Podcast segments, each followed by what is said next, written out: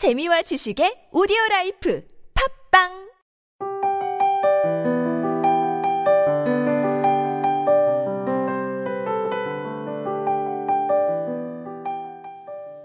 우리는 왜 타인의 문제에 대해서는 날카롭게 판단하고 냉정하게 충고하면서 자기 인생의 문제 앞에서는 갈피를 못 잡고 헤매기만 하는 걸까?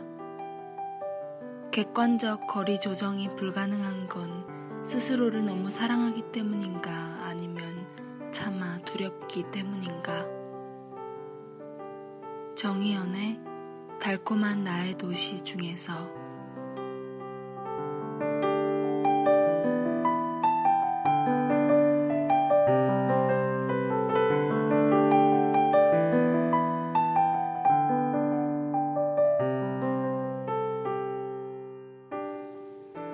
저는 다른 사람의 이야기를 듣는 것을 좋아합니다. 들을 때마다 전 그저 묵묵히 들어주려고 노력해요. 노력한다는 건 실제로는 말을 덧붙이고 싶어 입이 근질거린다는 얘기겠죠.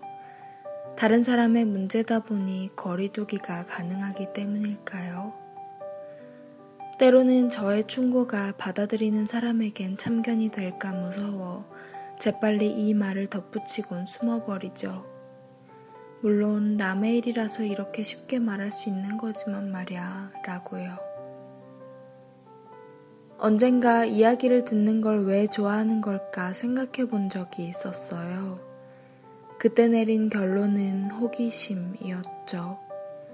겪어보지 못한 경험과 이를 대하는 태도의 차이에서 오는 다른 감정의 색깔들, 생생히 전해져 오는 이야기에 제 눈빛도 호기심으로 가득 차곤 했습니다. 그러나 제가 갑자기 이런 얘기를 하는 건 일종의 서투른 고백입니다. 지금까지 많은 친구들에게서 고맙다는 얘기를 들어왔죠. 너는 정말 내 이야기를 잘 들어줘. 넌 고민 상담하기 좋은 친구야. 하지만 고백하건대 전 그저 그들에 대한 호기심 때문이었어요. 친구들이 속내를 비치던 그 시간, 전 그들의 이야기에 동화되었다기보단 궁금했습니다. 자연스럽게 흘러나왔던 제 끄덕거림과 친구의 어깨를 토닥이던 제 손짓은 좀 더 다양한 이야기를 끌어내기 위한 리액션에 불과했단 생각이 드네요. 그들의 이야기는 저에게 와닿은 것이 아니라 공중으로 흩어진 것입니다. 흩어진 그 이야기들을 줍기가 어려워 제 마음이 무겁습니다.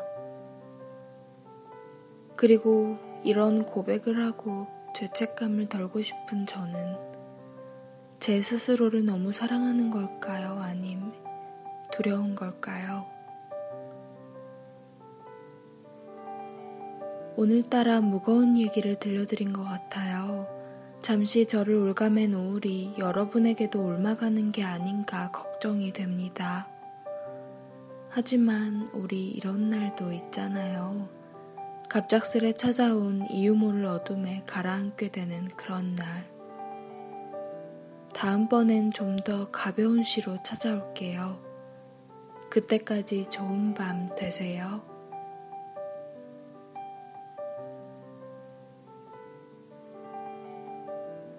지금까지 기획과 제작의 타치, 주책녀, 저는 감성을 전하는 여자 감전녀였습니다.